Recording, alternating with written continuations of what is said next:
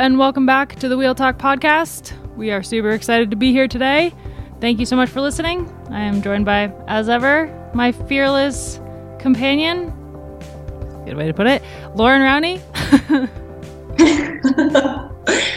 Hi, everyone. It feels like uh, it's been a while. It does feel that way. I'm excited for us to all be back together again very soon. Me too. The gang's going to get back together. All these bloody time zones. And joining us this week, we have Karol-Ann Canuel, Canadian legend. Yeah, really excited to have you. All yeah, around all legend. around legend. Really excited to have you on the podcast. Yeah, thanks for having me. Uh, I- I'm super happy to join you. I mean, I've been a big fan, so thanks for having me. Is I feel like Sean's gonna be jealous that you were asked to be on the podcast before he was. You did mention something about it. I was just like, well, I don't know what to say. Actually, Sha- Sean would be fantastic. I know. fantastic. I've I've Um, multiple times I've considered like asking him to be on the podcast, and he's given me some really good inside information about like the Olympic course, for example, last year. But for some reason, I just like Ah. I never got. I never like had a moment where I was like, "Oh, this would be a great episode to have Sean on." And then this week I was like, "Oh man, you know who we should have on? Karol-Ann." yeah, I think he was quite jealous, but he would be happy to join one day for sure. Um, just for reference, listeners who, who aren't aware of this, um, Karol-Ann's partner, Sean, is actually one of the DSs of the Jayco AlUla team.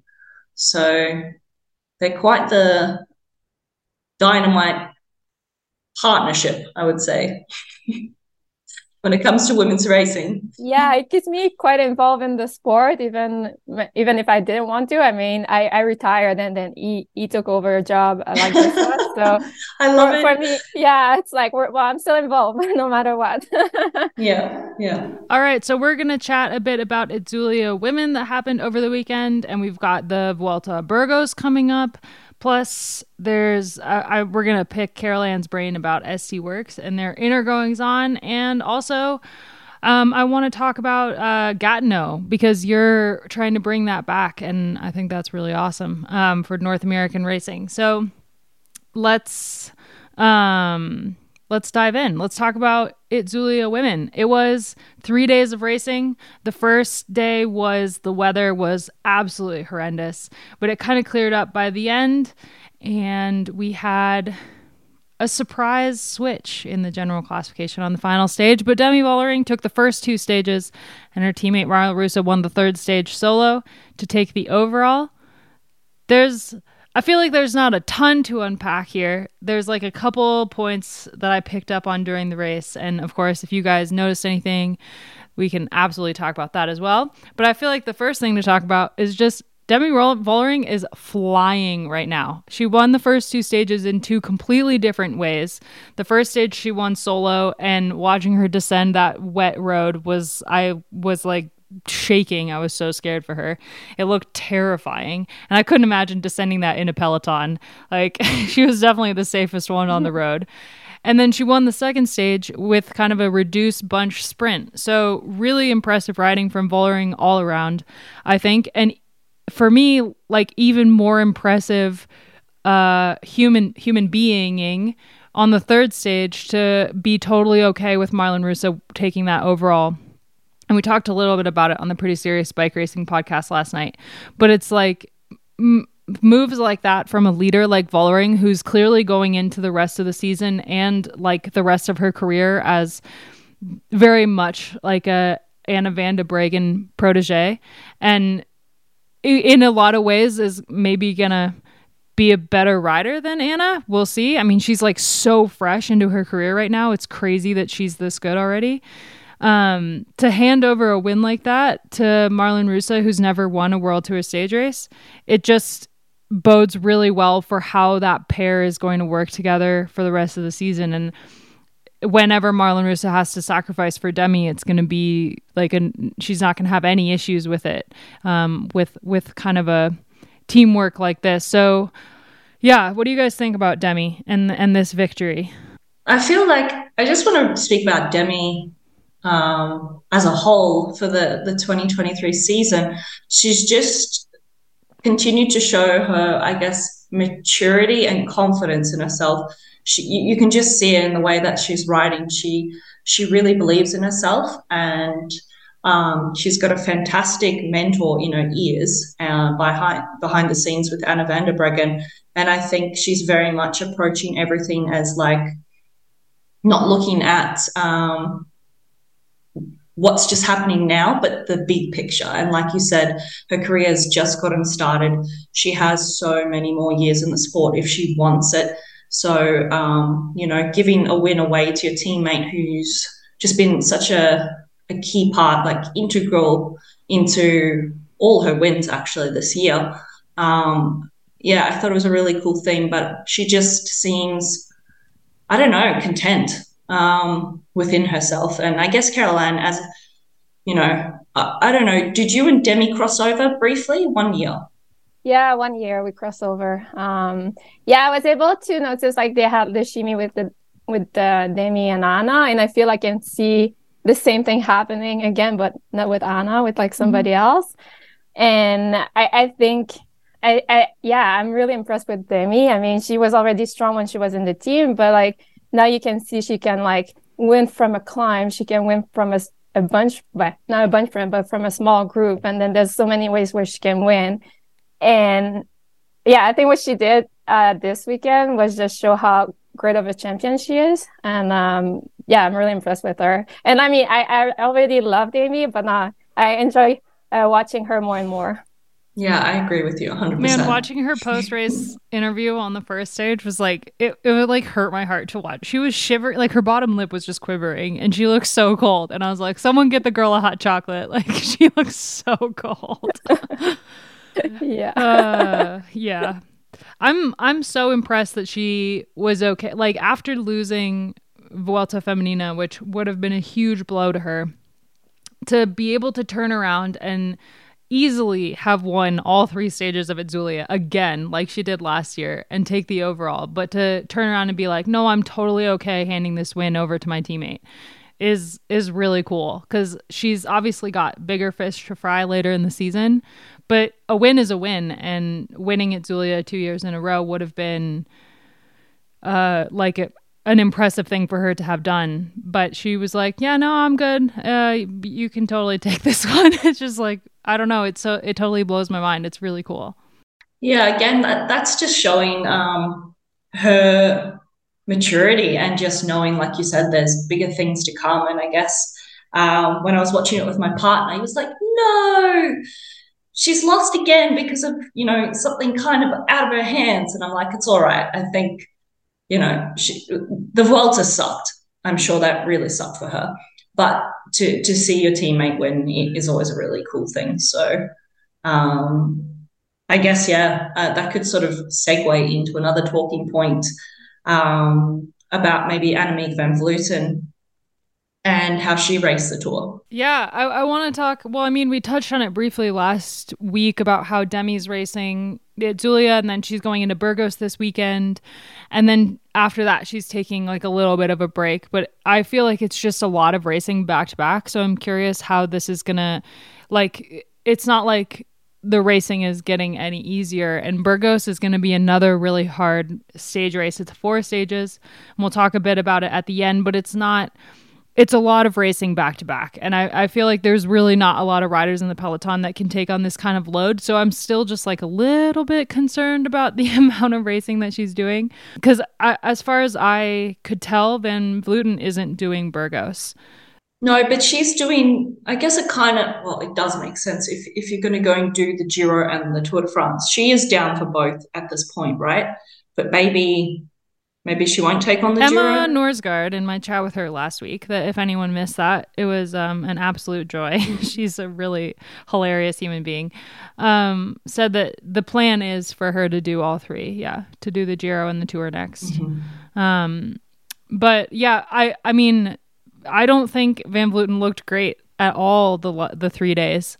And I mean, we say this all the time that she doesn't look awesome on a bike, like on her best days. But uh, but she really she looks like she's just not able to take it to the rest of the peloton like she has before. And she tried on the final stage to attack, and Demi was just right there. So I think that that is something for one, like after the Vuelta, like Demi's never to let her out of her sight again.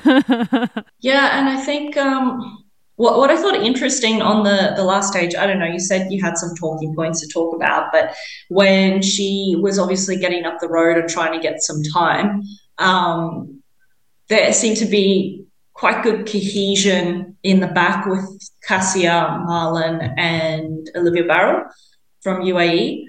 Um, and I think one of the commentators is like, oh, it's, it's curious that, you know, um, Marlen Reusser is, is actually working this to helping the other two riders get up. But I actually thought it was a fine situation. But it seemed like everyone kind of, I don't know if this was my interpretation, were they working against Annemiek? Maybe.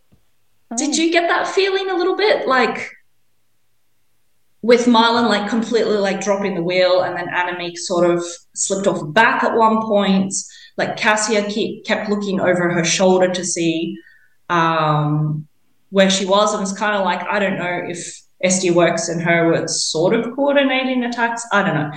Maybe it was just my own my own head, but it was like really, I don't know. I found the last stage, the last like 15 kilometers, really messy. I don't know. I said, I don't know a lot there.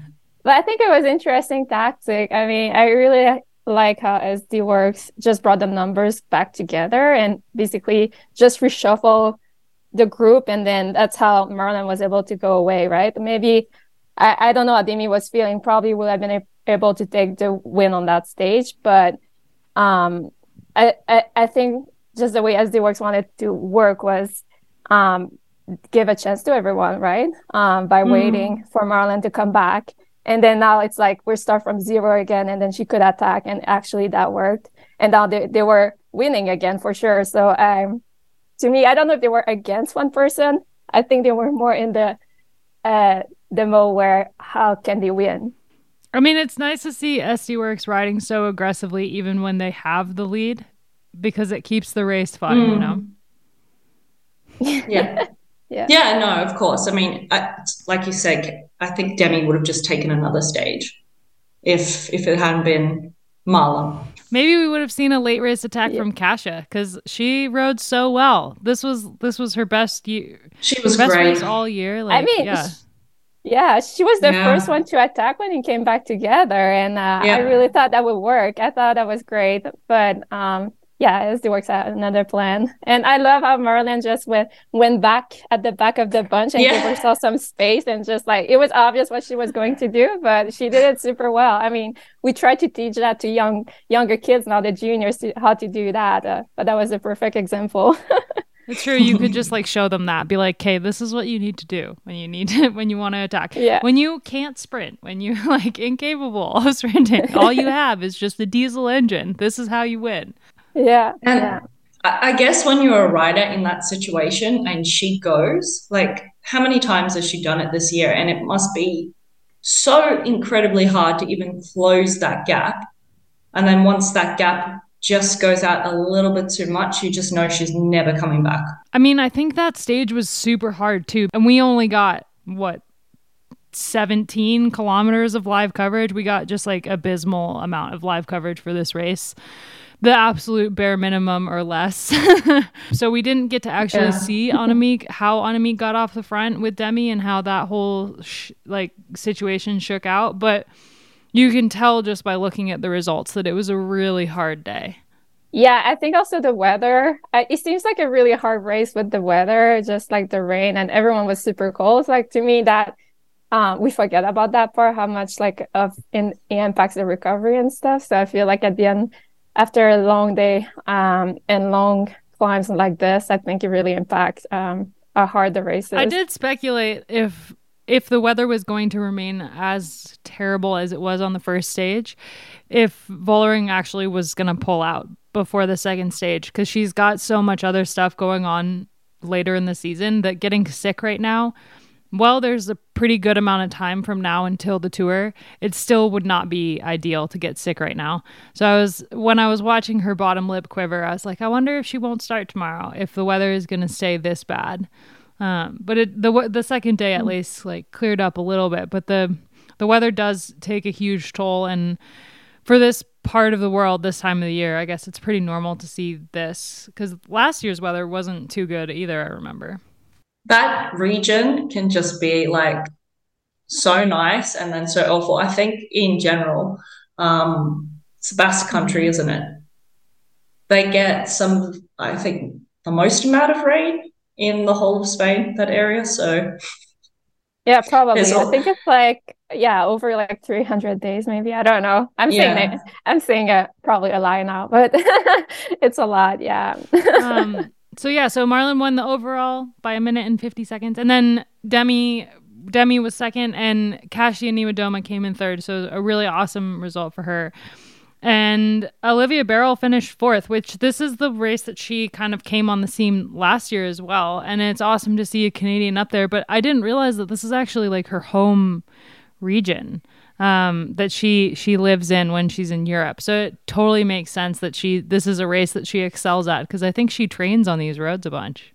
Yeah, uh, she moved there a couple of years ago. She moved there for school. Actually, she's uh, studying osteo, I believe, and she just took on a program there. Uh, she's from my region, actually, in Canada, the same uh, hometown well, not hometown, but really close by. Um, and I'm really impressed with her. I'm really excited to see her being so consistent right now at this time of the, as this time of the year. And uh, uh, I'm I'm really looking looking forward to uh, see what she can do in the future. But I mean, she was so consistent this week. Uh, it wasn't like a lot like a lucky day or whatever. Like every three days she was up there. Um, yeah, I'm really really impressed with her. Yeah, it's cool to see. I, I remember going into the Tour de France Femme last year. I kind of marked her as one of my favorites for like an underdog. Um, and then she had some bad luck and she wasn't able to finish the race. But I'm really excited to see how how she goes the rest of this season because it's it's cool. I mean, we've obviously got some really impressive Canadians in the peloton, um, but she's one that's really th- flown under the radar. Like she's not she's not been around too long and um, she's not super well known compared to some other riders. Yeah, no, exactly. And I think um, she seems like really happy where she is in in the program, and um, um, I think that was was missing before, like a, a lot of confidence. Because I, I talked to her a little bit a, a, long time ago, but basically what she says is, I didn't change anything. I'm I'm still like doing the same things, but it's, she's just more happy with uh, where she is at now. Anything else about Julia? we should talk about? That I I feel like it, there was only three days, so it's not like there's a there's it's not a week long race to break down. Um, but I feel like the major the major takeaways were just like SD Worx is taking their spring classics form into the tours, and while they had a little bit of a hiccup at the Vuelta. They've they're still far and away the strongest team in the peloton. And I guess uh, you already mentioned it, but it was just good to see Kasia in such good form. She's one of those riders that is just like con- so consistently at the top that you that it, when she's not like in that top group kind of making attacks it it feels like it's not right. Like it feels like something's out of place. Mm-hmm. so to see her kind of back up there is really really nice. It's just it's like the universe yeah. has stabilized itself. Yeah. Yeah i can't wait to see her win something. Like yeah, she's always there. She's always fighting. She's always so close. Like uh, she she deserves it. We're cheering for you yeah, she's one of those riders that like she just she deserves a victory. Like she's she is always the first rider to attack. She's always and it maybe that's to her detriment, but she's just always so aggressive and fun to watch. And I mean there's a reason that we just love her on this podcast and that fans of the sport love her cuz like you need riders like that to make the races more exciting and how can you beat SD Worx? I mean, just trying to like out maneuver them or attack when they've all well, stopped we, on the we actually have an insider here, so fire away. We should ask you about SD Worx. What is it like? What is it like being on SD Worx? I mean, it's like you guys go into the race. You've got you have what five out of the six riders on the start line can win the race. how do you guys? How does the team like decide who they're riding for? Do they ever decide who they're riding for? Is it just kind of a like, okay, well, halfway through the race, you look like you're in the best position, go for it? Or what is it what is it like? Yeah, I mean it's a good question. um well there's always confidence that yeah, obviously like we have the or we used to have the riders that can win the race and this basically it's just having the numbers at the end and then it's just play the game. That's always our mentality. And I think I think also SD Worx like show show it like this weekend by still being um really aggressive in the race. And basically that's what we do. We we plan the race and then we just make it happen right so so you, you know the tactics you want to do and we we're all committed to one goal and then in the race like it's easy to reevaluate if you're not feeling well whatever but that's we just trust each other and basically i mean i always consider my teammates like family and like i will do anything for them like they just need to ask. And i feel like everyone is doing the same thing and then that's just how we we used to race anyways like just with your heart and like give give everything for each other. But obviously before you have a plan and you know you kind of know who who could win that day. But we always have more than one. Like it's never just on one person. It's always like you have few leaders and then depending how the race goes then yeah everyone has a chance like that's that's also what happens when marlen went like then it was her chance and it was fine like that's just how it works how how does danny stam the the manager of the team kind of for foster that kind of environment where everyone is happy to ride for each other, especially with so many riders that are, you know, on any other team, they would be the out and out leader in every single race. Yeah. But I feel like before a race, we always, we always ask our goals as like we show up there. And it's like, how do you feel? What do you want to do? And normally by just doing that, we already know the role of each riders. Um, and then normally there's only two or three that's like oh like this is like the race i want to win and then well we'll go for her then like it's as simple i think but caro um when we were teammates and we had our december camp we always sat down with management and they looked at the calendar and remember how you had to sort of say this is a race i want to target this is a tour i want to target etc i guess you do do that in the winter and then when you show up to a race, it can change, right? That, like you mentioned, if for some reason you're just not feeling great at that moment, and maybe that race had been a target race, but it, you just know it's it's it's not going to go how you want it to go. Yeah, no, exactly. I totally agree with you. Like, what? Of course, you need to make a plan in December, and th- this is how in the perfect world, that's how I, want it to happen. But you never know with injuries or Ill- illness or any other stuff. So you need to re- reevaluate uh, at each races. But um, so I, I think that's important to do before. But yeah, normally it just worked out. It, it just worked out in, in some ways. Yeah. Um, yeah, if you're not feeling strong or whatever. But the thing is also, you also have that pressure that um, you want to be confident if you say you want to win because otherwise there's another girls that could actually win or so that's always i feel like that was a bit of the pressure um in a way for certain girls to say well i want to win but you know like there's always this other girls that prove that she's she could win so um but also they also i mean if you have an opportunity they're gonna give it to you that's for sure sorry, what was it like for you? Because for you, you were kind of the super domestique of the team. And we saw when Marlen won on Sunday that Demi felt like it was her win. Like, the, especially in the post race interview, it was very clear that Marlen's win was the team win, and Demi felt just so ecstatic for her. But what was it like for you, who most of the time found yourself working for the leaders? Yeah, and that's exactly when I saw that. That's exactly how I felt. For me, it was just easy to do the job because I knew at the end of the day they will be like really thankful for the work I've done. And they always say it's a teamwork. Like there's a lot we don't see. Like like on the, these races we only see the last 20 30k but there's a lot of work that is done before that and they they know that that they couldn't win without the work that you do before and they they're always really good about it to say like thank you and being like also open about it that it's a team uh, effort and um, for me that was like enough and um, i was always happy to to give a shot like to to to give back to my teammates for that. Well, you said before we started recording that the team's changed quite a bit since you were on the team. I mean, obviously, when you were on the team, it was kind of like a lot of legends of the sport, and they've got a pretty young team now.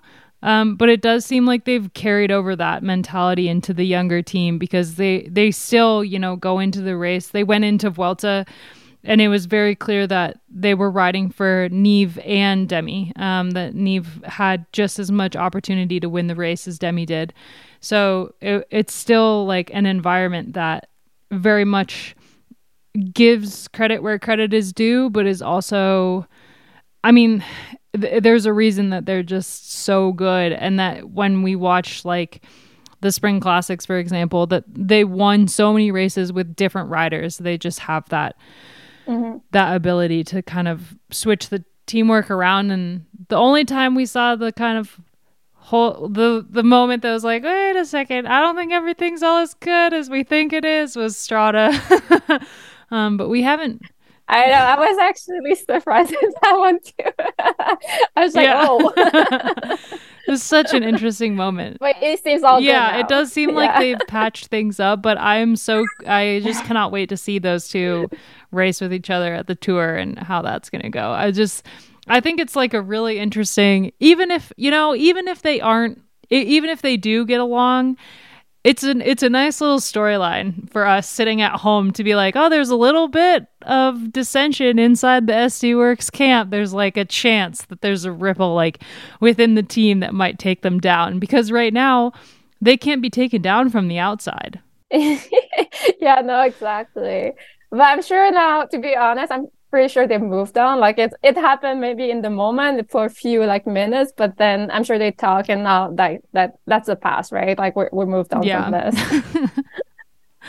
um, before we um, yeah, before we talk a bit about Burgos, I want to ask you about the Tour de Gatineau because you're in the process with Cataford, Alex Cataford, trying to bring back the race, which is a UCI race in Canada, um, one of the the very few pre-COVID UCI races that we have in North America. But then, obviously, what happened to the race, and why are you trying to bring it back? Yeah, so basically, it started maybe in 2010, and it was for maybe 10 edition, and then I don't know really what happened because it was before I retired, but basically the organization I wanted to move on, but then COVID happened. Um, so the race was canceled for three years, and now basically um, the new organization uh, didn't want to like bring it back. And then for me, since I'm retired, um, I I got interest in events, and then obviously a cycling event just it was perfect for me. I was just like, okay, maybe I should take it. And then um, and then I, I I just jump in and I was like, okay, I'll take it over. If no one wants to do it, I'll do it. Um, it's going to be a lot a lot of learning process, but it's it's a good challenge. And uh, for me, that race is super important because I raced it. Um, it's one of the only few races in North America, probably the only women's race in in Canada at this level, and we, we need more of them. And I think, uh, especially for younger riders that are just starting. And I mean, now you, you need to go to Europe if you want to race, but I feel like if we can bring the peloton in North America, um, and then show them what it's like in our, on our roads and give this opportunity, uh, it will help elevate the, the peloton in Canada and just bring more riders. And uh, for me it's super important. I want it's also another way for me to give back to the next generation. So um, yeah i'm super excited. And alex retired last year at the end of the season and I, I was talking to him about this project and he said that he wanted to help. And i've been really thankful for for his help. And now we're just like two retired pro cyclists to try to like to to do like a bike race happening um uh, but we're really excited for the challenge and i'm really look, looking forward to it. And the city of gatineau is really um, helpful. They're super excited to have a bike event in the city. Um so yeah yeah we're we're we're working hard. It's a it's a lot more work than i thought to be honest. I knew it would be hard but now i see like there's a lot of stuff like we're also learning on the way Um, but we're pretty excited uh, to to bring the race in Gatineau in September. That's super cool because obviously the men have the World Tour races in in September, the the two one days, but the women only have the the one UCI race that's during BC Super Week, and then they have Gatineau, and obviously with COVID, it really impacted the North American racing scene. And now we've only got B, uh, Joe Martin and Tour of the Gila in in the US. And so it's really awesome you're bringing back Gatineau. Obviously, one day races are totally different than stage races. So having UCI one day races in North America is really important. Yeah, it's actually two one day races. We have the time trial that's coming back as well and a road mm-hmm. race. And uh, so it's two 1.1. And then we're adding also a crit uh, but it's not a stage race. The crit is by itself, and it's open to like other categories uh, uh, that other like categories that want to participate. So it's not like UCI, but uh, the time trial and the road race. We wanted to like not do a road race because then if people want to just focus on the time trial, they could, or if they just want to focus on the road race, they could. Because I always thought when it was always challenging when my team and then they have a time trial and it's like, do you bring the road like the the TT bike or you don't? And then it's always like this big debate. So just like that, people can choose. Um, and I, I also think there's a few te- uh, time trial now, so I think it's I, am a big fan of time trial. so for me, it was also important to to to bring it back. Man, I loved Gatineau. Now I'm like having so many memories come back. It's like so gorgeous there. You're riding through a park, a state park, so it's like really really cool roads. And in the winter, uh, I was talking to Mike Woods about it because um, he's like a, around the area as well, and they like shut down yeah, that whole yeah. park and it's cross country skiing. It's really really cool, and it's like the stomping ground uh, for like Mike Woods, Matteo Dal-Cin, like a bunch of riders that that you would have heard of if yeah. you're listening to this podcast. So it's like it's pretty cool. It's a really beautiful area. Yeah, and since COVID, I mean, cycling in the Gatineau community has really exploded, and there's more and more women that now ride bikes. So, um, so I I think it's a nice um, combination to like bring the international uh, peloton here uh, in Gatineau and then having all those fans of cycling that can just be there and cheer up. Um, we, we moved the start finish um, a little bit more in the city. So get, like it's easy for people to come and watch and make it really like a, a bike festival, like make it fun for the people as well. Not just, I mean, the racer, but also like the people can come and watch and it's easy and really fun. Yeah, it was um, a weird finish. And before. it's also the weekend after. Like It was like on the highway. yeah, it's it was yeah, we changed our course the course a little bit um just just for to make it more uh, easy for people to come and watch. And it's also the weekend after the Grand Prix Montreal Quebec. So hopefully uh, it's going to be a, a big week of cycling all over mm-hmm. uh, That's super exciting. Well, I'm really glad that you're doing that. That's It's really great. Great for Canadian cycling, great for North American cycling. Yeah, really cool. Thank you, thank you. we still have some work to do, but we're pretty positive, and um, I, I, hope you guys can come and watch uh, uh in That'd live. Be, I'm actually really planning fun. to be at the Canada one day, so I might as well stick around. oh yeah, for Oh really? Oh, there yeah, you go. It's like the the schedule this year is awesome with Worlds being so much earlier in the year. So, you know, like instead yeah. of uh, Tom's flying over for the Canada races and flying back immediately to Europe. We were just gonna like all fly over together, and my parents, because I love Canada. Oh yeah, that'd be great. Yeah, well, yeah, yeah. Well, it'd be so much fun. You're part Canadian, right? Uh, yeah, yeah, Jasper, Alberta, so like a little bit farther over. Oh yeah. a little yeah. bit further yeah yeah now next we need to bring back the tour of alberta because that was just such an awesome race yeah i heard okay let's talk a little bit about Burgos because we've got another World Tour stage race coming up this weekend. It's four days. It starts with um, a little. It's like the first three days are basically sprint sprint friendly stages. The first stage is short on the short end, 115k, and there's a couple. There's one category two climb, but there's some non categorized climbs in there. But then the final 15 ish k, 20k is pretty flat so that will be an interesting day, maybe a breakaway. Um, because this there's a sprint point like near the end that remember the first stage of Burgos in 2021 when Elise Chabbey and uh, yeah, that was such a great stage that day. Um, I hope we get to see a repeat of that, but I don't know if the course is quite that challenging. Um, and then the second stage has two category three climbs, but it's still like a pretty flat run into the finish. There's like a little bit of a non categorized climb near the finish, but it, it dips down. So another sprinter friendly stage, stage three, is very flat, very, very flat, the flattest day of the race. And then stage four, we have the usual massive climb at the end of the stage.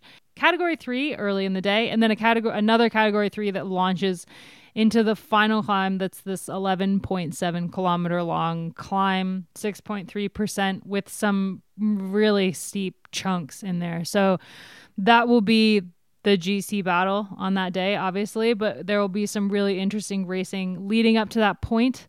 And as per usual, it's a women's race, and it's today is Monday as we're recording this. We probably won't get the start list until Thursday morning because that's the way that they keep doing it.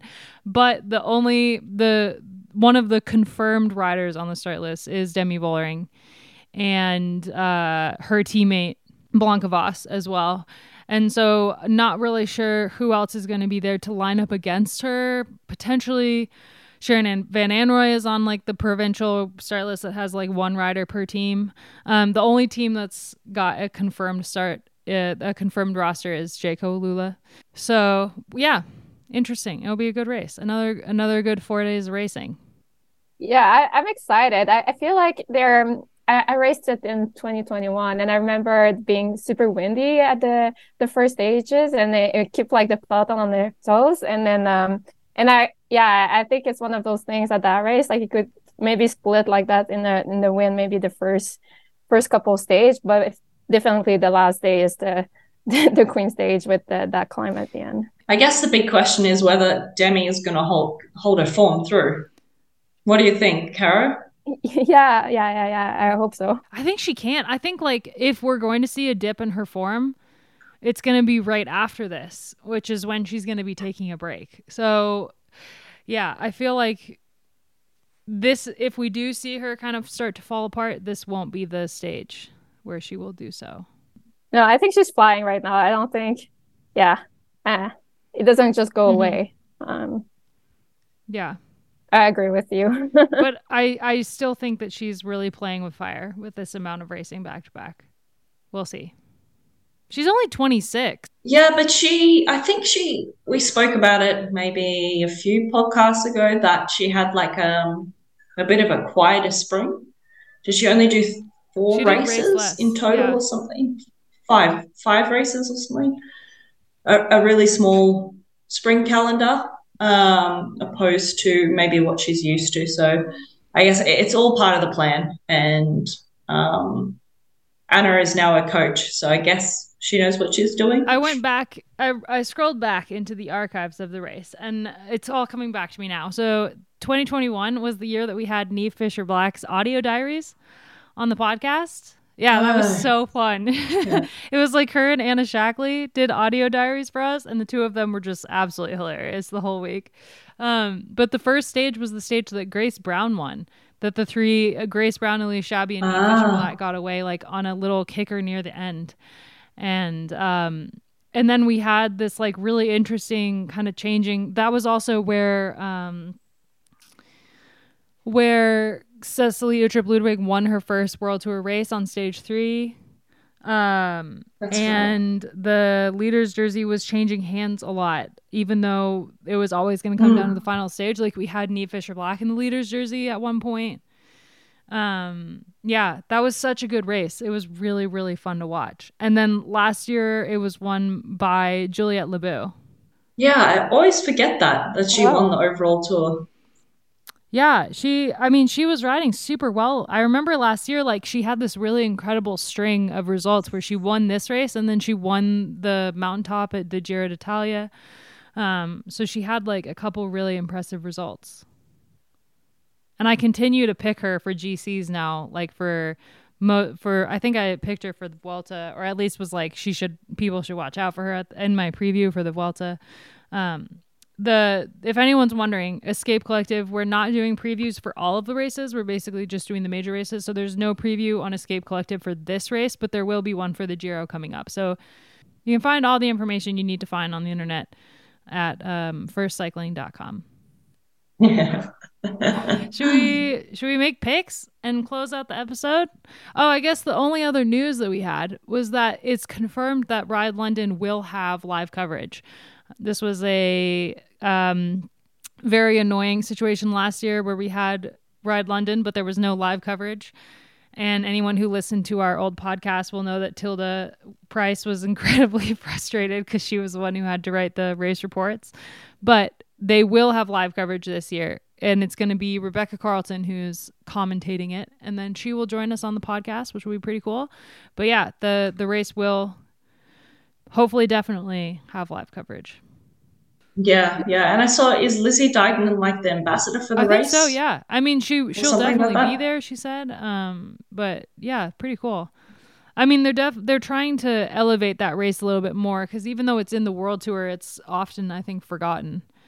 Um, but without the women's tour now, it's the only race of that level that we have in the UK.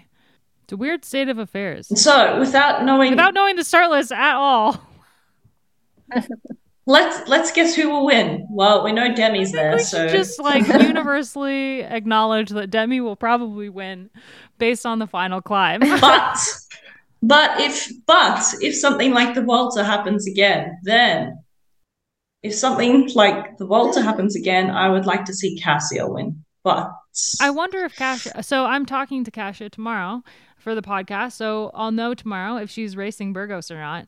Yeah, I think like it would. She's she seems like she's climbing relatively well right now, although these long climbs have never really been her forte. But I think based Yeah. on not knowing the start list at all, if we were t- c- gonna try to like assume who was gonna be at the race, I would be surprised if Gaia Realini was at the race. To be honest, I feel like she's like really building up for the Giro at this point, and she's such a young rider that I don't think Trek would throw her into this race mm, with the Vuelta just happening and like before the Giro. But that's just my assumption.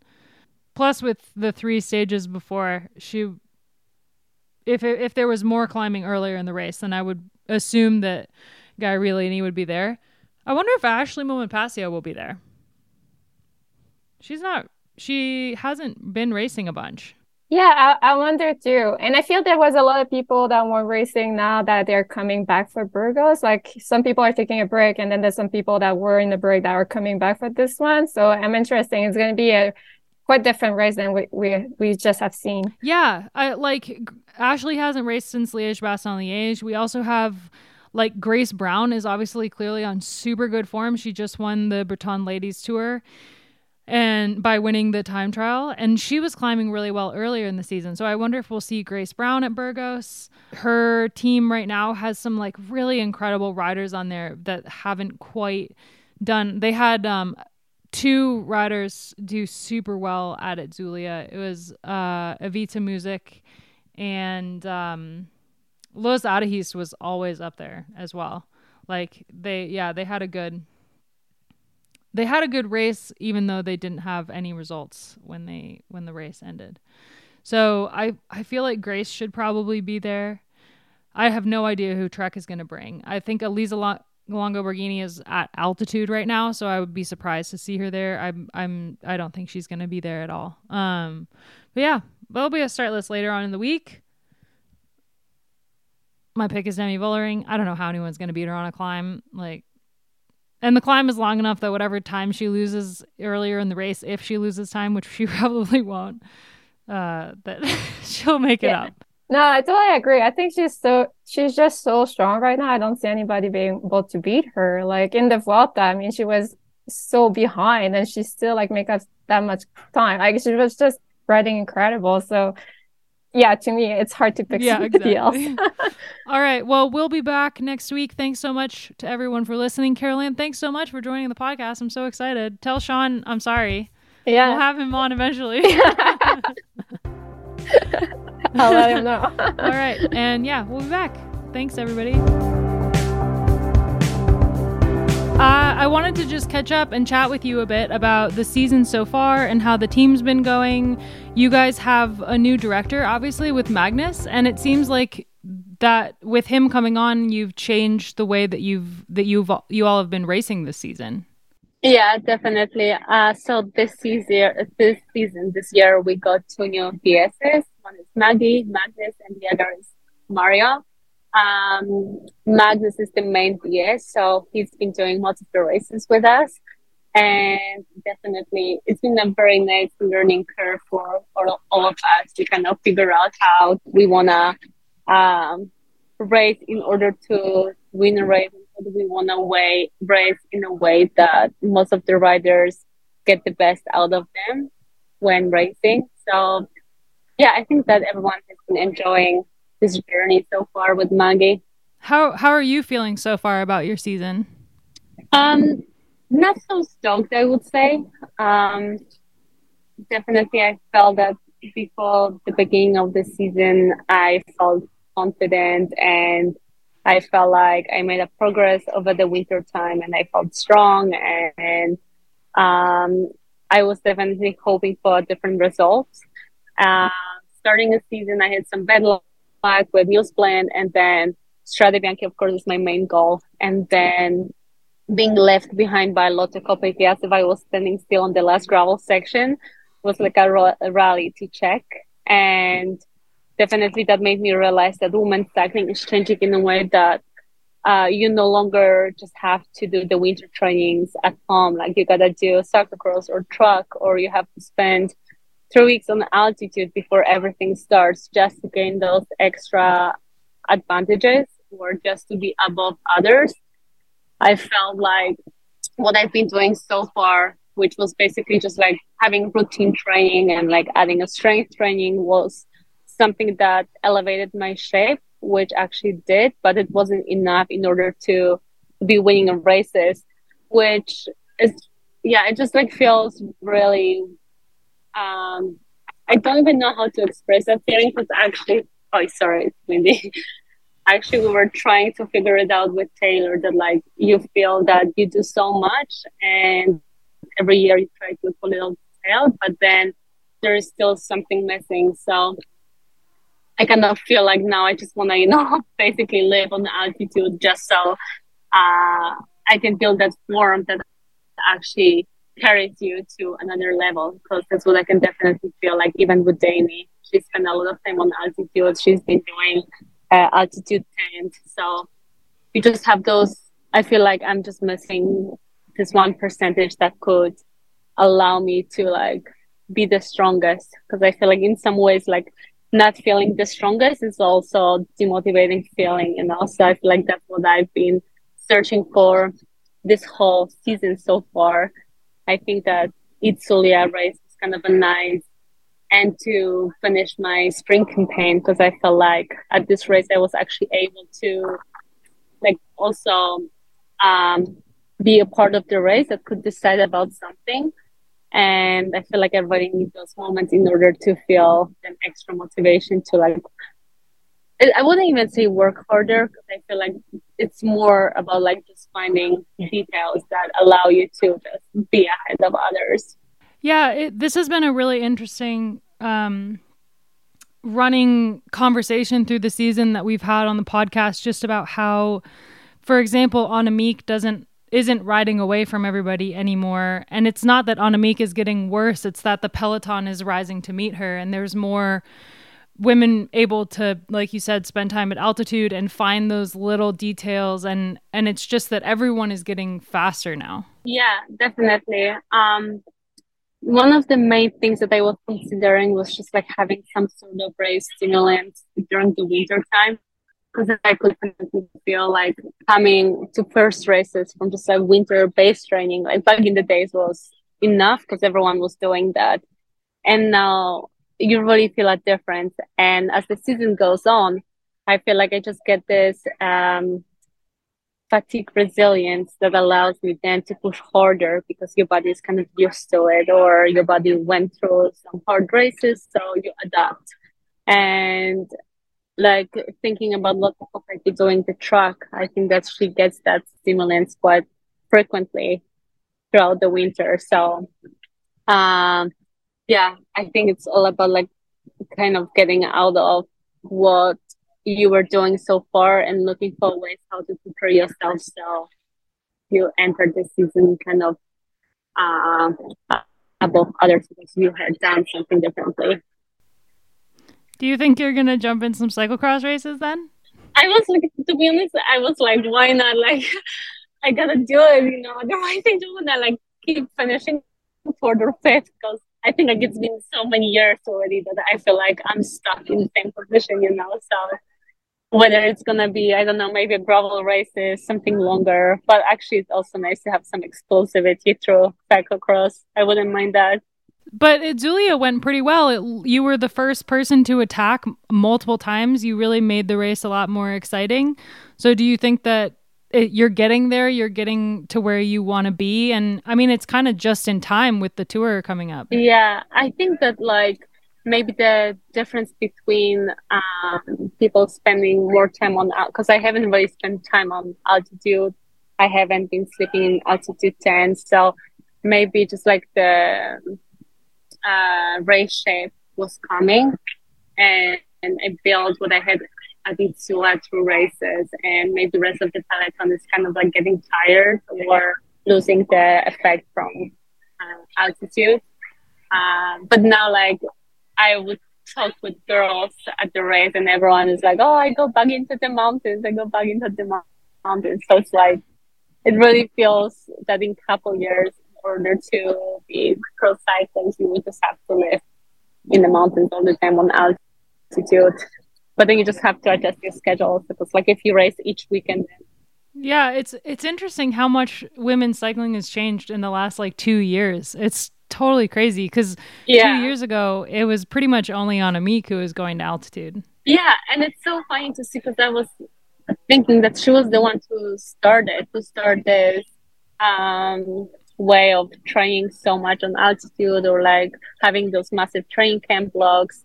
Maybe not bracing so much, but just like training. And now, when you see that other girls are doing it, you notice that actually Annemiek isn't uh, that far ahead of anyone anymore.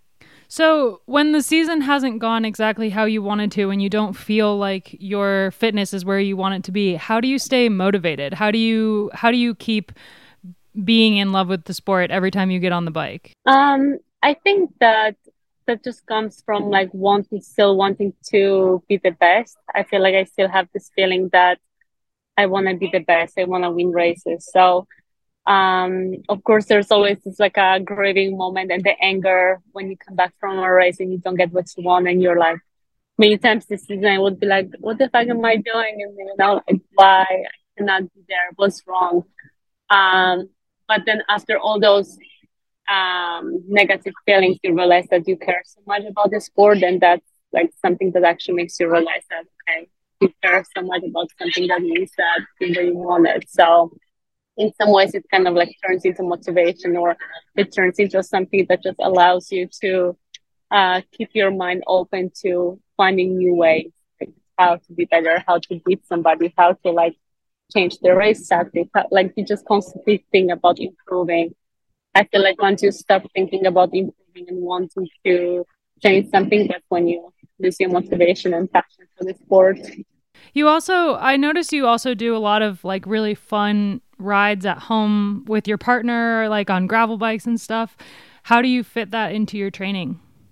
Um, so this year it's been a little bit harder to fit those rides, especially because I feel like I spend quite a lot of time away from home uh, with the spring classes and and like with Vuelta and Itzulia. Um, I feel like now ish is the moment to actually go out and just have a nice gravel ride or uh, just what I love the most is to just like get on your bike and ride with friends and my partner without the goal, just to be on the bike and just to see things. And the time passes and you're on the bike for like 10 hours, but you don't feel it because you just have a lot of fun. Um, so yeah, anytime I'm like heading into rest period, I focus on rest, but also I allow myself to have rides like this then. As far as the team this year, you guys have a lot of new riders, a lot of riders that have really like stepped up the level. Like Elise, for example, she's always been yeah. really good, but it seems like this year she's just on another level. Do you yeah. feel like having those riders kind of rise to the occasion has taken some pressure off of you when it comes to racing? Because, like, ex- for example, we saw you in an early break on the final stage of the Vuelta. Yeah, um, yeah, definitely. It's very nice to have riders who are there in the final.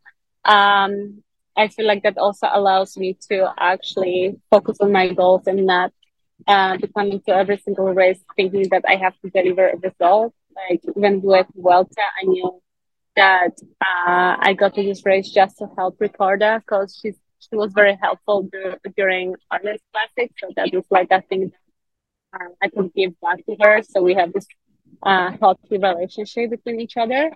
Um, I love being in a leader position, but also I love feeling that I can give something back. So then my girls, my teammates feel appreciated as well, and they don't feel that they are living in my I really don't like that. So uh, anytime I have opportunity to work for somebody and like to be in position that I can support or help other riders, especially young riders, I really love that because you can like really see that um, you can help them build their confidence, and that's sometimes like more rewarding than uh, thinking about yourself as a leader.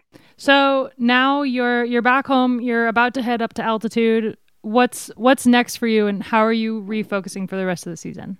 Um, so I am definitely focusing now on Tour de France.